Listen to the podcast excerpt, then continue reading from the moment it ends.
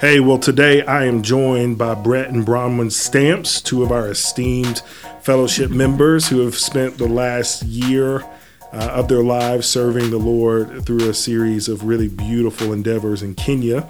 And really, today I wanted to introduce a lot of our folks to you all and what y'all have been doing. And so, thank y'all so much for joining me. Oh, thanks for Thank having you. us. Yeah. So, I'm curious. Uh, tell us a little bit about yourself for those who have not had a chance to meet you. Uh, where are you from? How did you guys meet? That whole thing. Yeah, so I'm uh, Brett Stamps. Uh, my wife Bronwyn and I met actually in college at the Baptist Student Union. Um, I just she was in charge of this uh, event and was running around just you know being in charge, right? and I and I absolutely um, told the friend a friend that I was with that I was going to marry her um, that night. And I was not a girlfriend guy. I was not a fall in love at first sight guy. But I just knew God just placed it on my heart that we were going to be married. She did not have that instant reaction that I did. It took her a little longer to see that God was calling us to start building lives together. Um, we just celebrated our 19th wedding anniversary in Naivasha in Kenya. That's awesome. Yeah. And so, uh, you guys are um, in Memphis. You're in ministry. Uh, you're leading teen camps, and you know, seeing kids come to faith, discipling students, and then all of a sudden, it's like, "Hey, do you want to go to Kenya?" Is that kind of how this happens?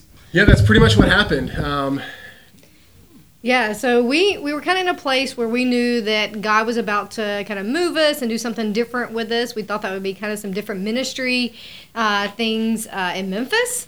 Uh, I was working at the YMCA. I've been with the YMCA for 17 years. Brett was a regional director at the YMCA for about six, seven uh, years at that point. Uh, and then I just kind of did a little little search just to see what was out there, and came across this job posting on Indeed that I thought was Georgia because that's where the offices are here in the U.S. Uh, quickly realized it said Nairobi, Kenya. Uh, sent a screenshot to Brett and said, "Hey, want to go to Kenya?" Um, LOL. Totally being funny. Uh, he replied back a minute or two later that said, "I'll I'll move to Kenya," and still just kind of being jokingly about it, and then God quickly put it on our hearts that we were supposed to be praying about it. Uh, and then it quickly moved to, okay, God just wants to see if we're willing to go. So maybe we should just kind of do this application process and see where it goes, because we're probably not the people they want anyway. And uh, within a month, um, we knew for sure that we were going. Uh, we knew quicker than that that God was calling us there. And then within two months, uh, we had the official, yes, we want y'all here. So, just to be clear, you guys had never been to Kenya before. We had never been on the continent of Africa before. And so you sent a text message, "Hey, you want to go to Kenya?" LOL. And Brett, you say, "Yeah, why not? I'll move to Kenya." yeah, you know, I was, I was home praying, and uh, yeah, I just got this text message. It just, it just felt right. I was literally praying about, okay, God, what's your next steps for us? You know, I know you're doing something. What's your next step for us? We've been praying through Isaiah 43, um, kind of over and over again, that chapter over and over again, even before this, for a little while before this. And yeah, I think I, I wrote in my prayer journal. Now I don't remember this exactly, but I wrote in my prayer journal. I've the next day, I've gone from being willing to go to Kenya to wanting to go to Kenya. Wow. And and that was obedience for you? Was that lack of fear for you? Like what shifted there in? God had done this before with us. You know, we hiked the Appalachian Trail um, with uh, North American Mission Board um, just to kind of share our lives and share our faith as we hiked along and, and met people. And and God had called us out of that. You know, there was another time that we were we were working and God made it very clear that we were supposed to leave our jobs, and we did. We stepped out in faith, and then we ended up. Um, uh, it, it, that's when I ended up at JIF. I was at JIF for six years. Um, so God, God had made it very clear that if we step out in faith, He's got a plan. That's good. So you send a text message. You're like, yeah, let's go. Um, you come to church. You hear a sermon. Isaiah 43 confirms what you want to do. Right? You sound. You, you hear how ridiculous this sounds. Uh, but that's often how the Lord works. Um, and you're getting ready to go. You're raising money to go. All that stuff's happening. Things are going good. you've got a date that you're getting ready to leave, and then just kind of it seems like you guys enter into a spiritual warfare buzzsaw of sorts. Uh, can you guys kind of walk Yeah. for those who don't know your story? What what was going on the week before y'all were supposed to leave? So um, yeah, our bags were packed. We were ready to go. Um, everything that we were taking to Kenya was in our house. It was literally our last night in the house.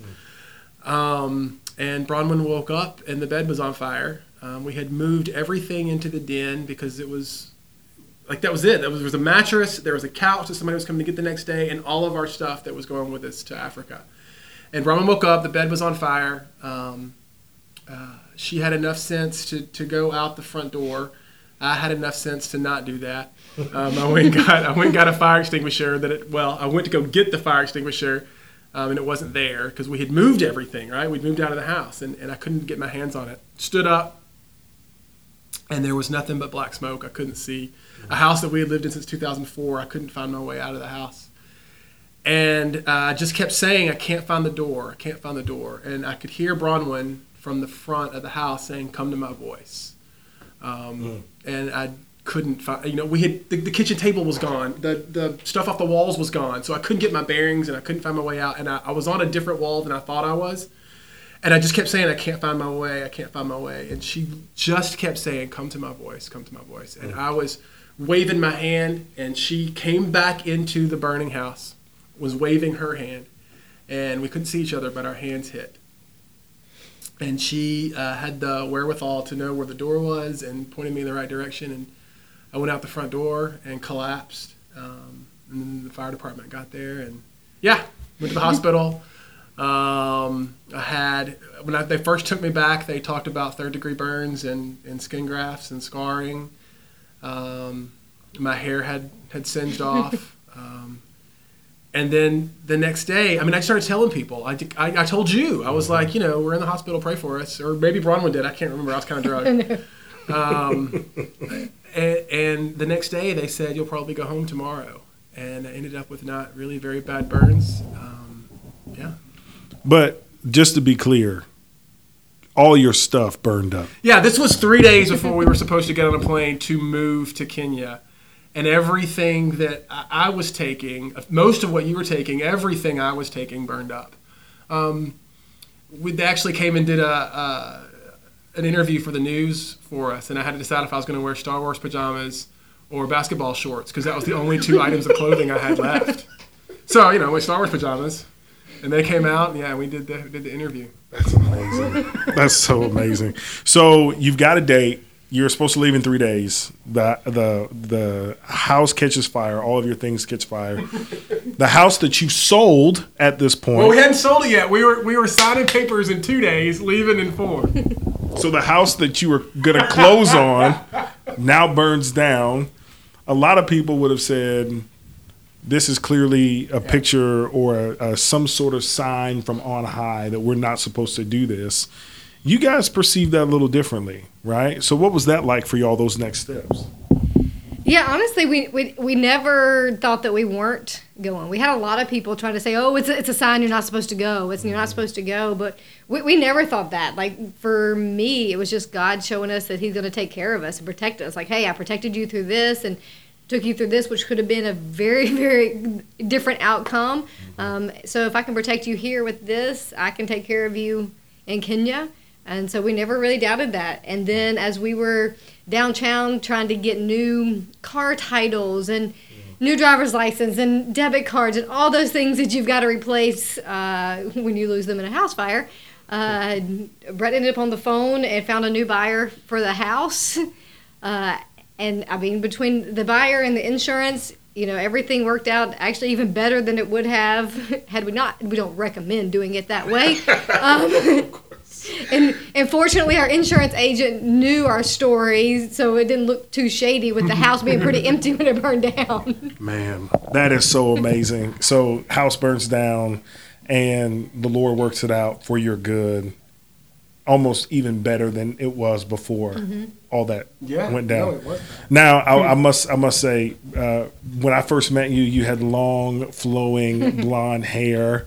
That in the fire, became no more.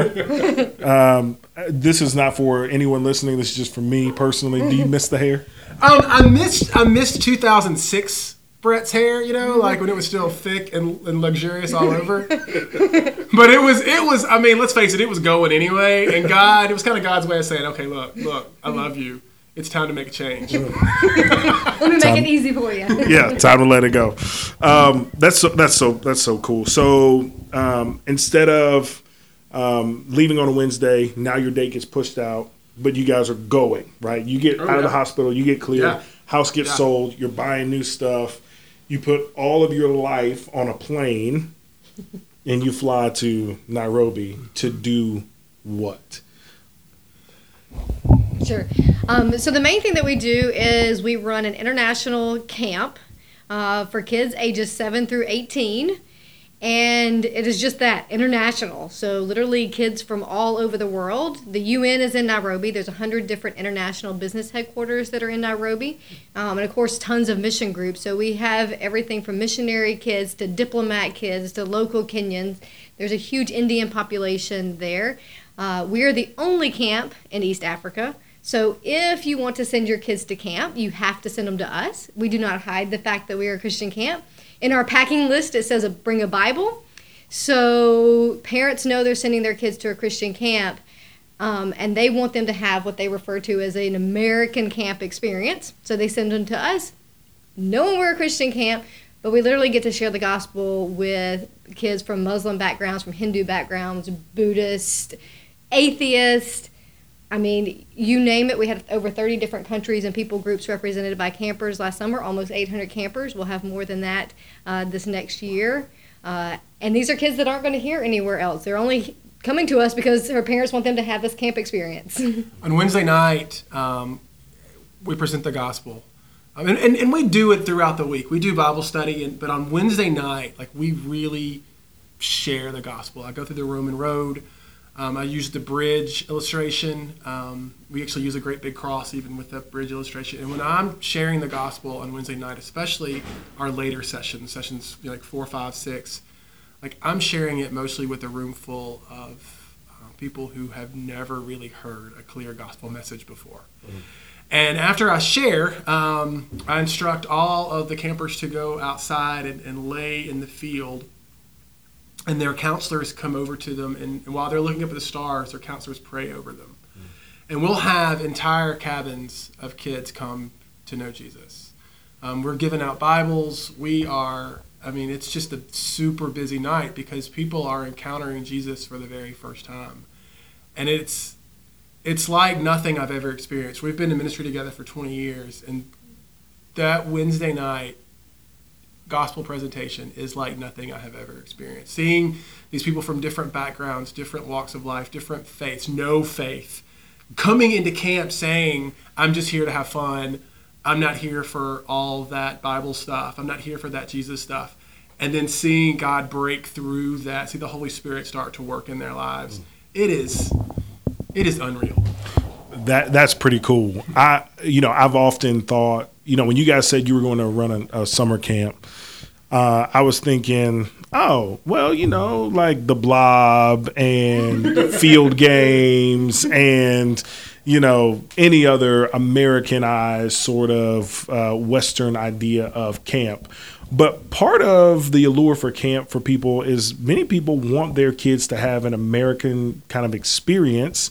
But you guys aren't running a typical summer camp. So what does summer camp look like for you all?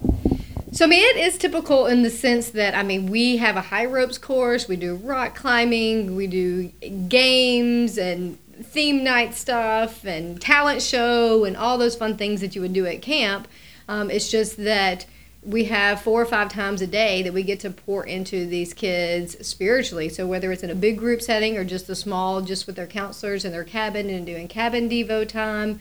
Um, but the American Camp experience is their kids coming to camp and getting to play soccer and do arts and crafts and go rock climbing and you know all these just cool fun things that we have them for six nights and before they go home. So we have six nights to really just pour into them. Um, they have a blast, uh, but also we have kids saying, "I learned this week that God loves me and has a plan for my life," and you know, I, kept saying that we didn't even really know that God was real before this week. Yeah, and so one of the stories you were telling me is uh, students that or kids that come and hear the gospel um, have a, a, conversion experience and are either going back to a hostile family or a hostile environment or just going back to a non-believing environment. Um, what's it like to send a student off who comes to camp and doesn't know Jesus? Um, Tuesday, Wednesday night, you know, they have this really strong conversion experience but Friday, Saturday, you got to send them back home. What's that like, and how do you equip those students to, to walk faithfully once they get home? Yeah, so the reason that we do our, our really hard gospel presentation on Wednesday is so that we will have time to do follow up. And I do present the gospel again on Friday night, um, just in a different way. But the reason we want to try to do it early is so we do have time to have those conversations. We encourage them to tell their families. Um, they won't always. I mean, it's their story to tell, but we encourage them to tell their families. We, of course, give them a Bible. Um, a lot of them um, have to hide that Bible in their luggage or their or their whatever because they're afraid that they'll, they'll take it, um, so they don't want them to have it. Um, but you know, the follow up, the follow up is what we feel like we want to do better. Mm-hmm.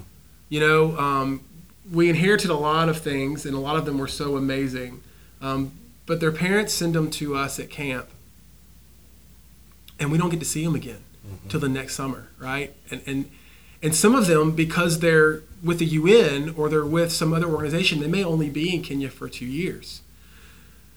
So we may not have opportunity to follow up. So we have to get some things in their hands. We have to get some things, you know, opportunity. We have to to to to try to to get somebody in their life. And then we're also trying to find ways to have more touch points with them. So we're launching these adventure camps in December and hoping that their parents will send them to that. You know, oh, another camp. Oh, I'll, I'll send them to that, and then another chance for us to to pour into them. Um, we had a camper climb night where all of our campers came to a climb gym and uh, got to climb all night. We had 123 of our campers come to that. Uh, it was full with families too. Um, if it'd been the United States, the fire marshal would have shut us down. But we were in Nairobi, so man, that's awesome. And so you guys are home. Uh, you at the time of this recording, you're heading back to Kenya in just a matter of days. You've been home. You've been kind of sharing with churches about what God has been doing, what He is doing, and how people can get involved.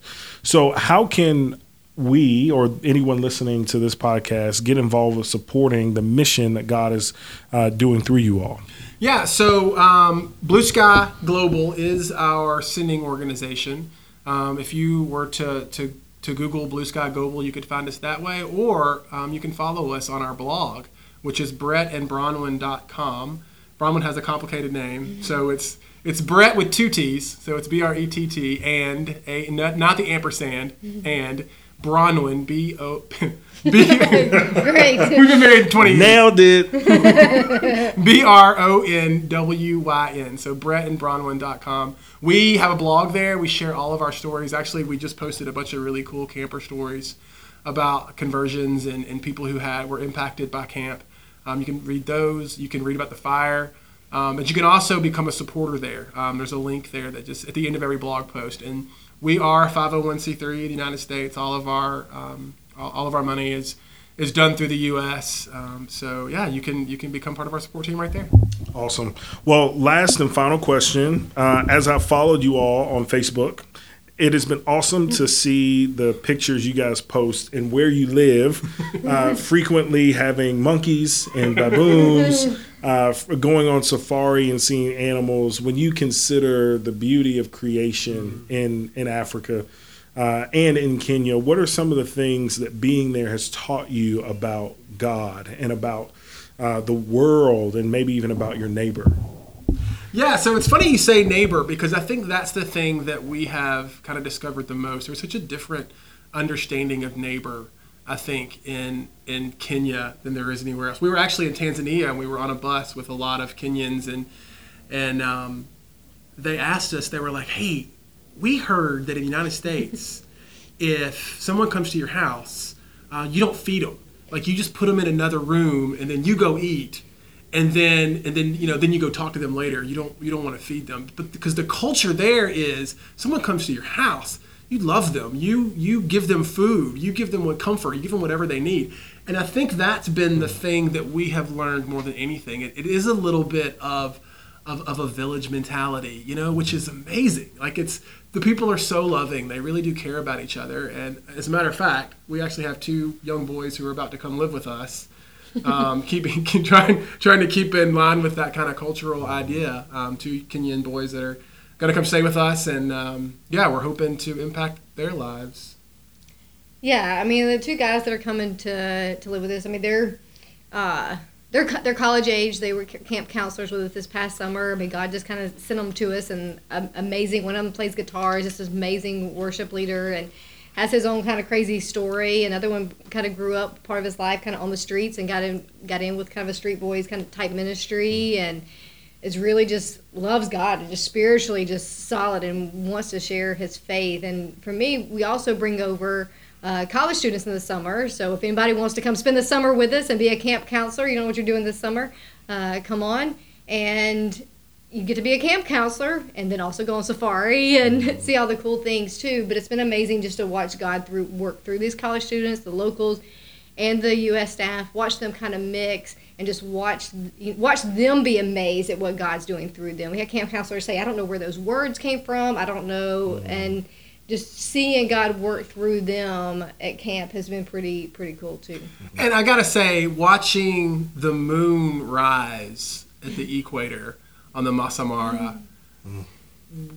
Just gave me the chills. And you know, just God's creation. You know, just and seeing a leopard up in a tree with a wildebeest. You know, also God's creation. You know, just wow, God, you are you are awesome. Man. Well, that's awesome. I hope that uh, you know I'm grateful that our folks get exposure to um, to what God is doing uh, around the world and and what He continues to show us through the faithfulness of folks here in Memphis and how Memphis continues to impact the world. So we thank God for your faithfulness. Y'all, thank you for joining me today. Thank you for having thank us. you. Yeah, and one more time, if somebody wants to find more information about you guys, they can go to brettandbronwyn.com. Brettandbronwyn.com. That's our blog, and yeah, everything you want to know is right there. Awesome. Well, thanks for joining us. God bless you guys. Hopefully, we'll talk to you soon. Thank you. Great, thank you.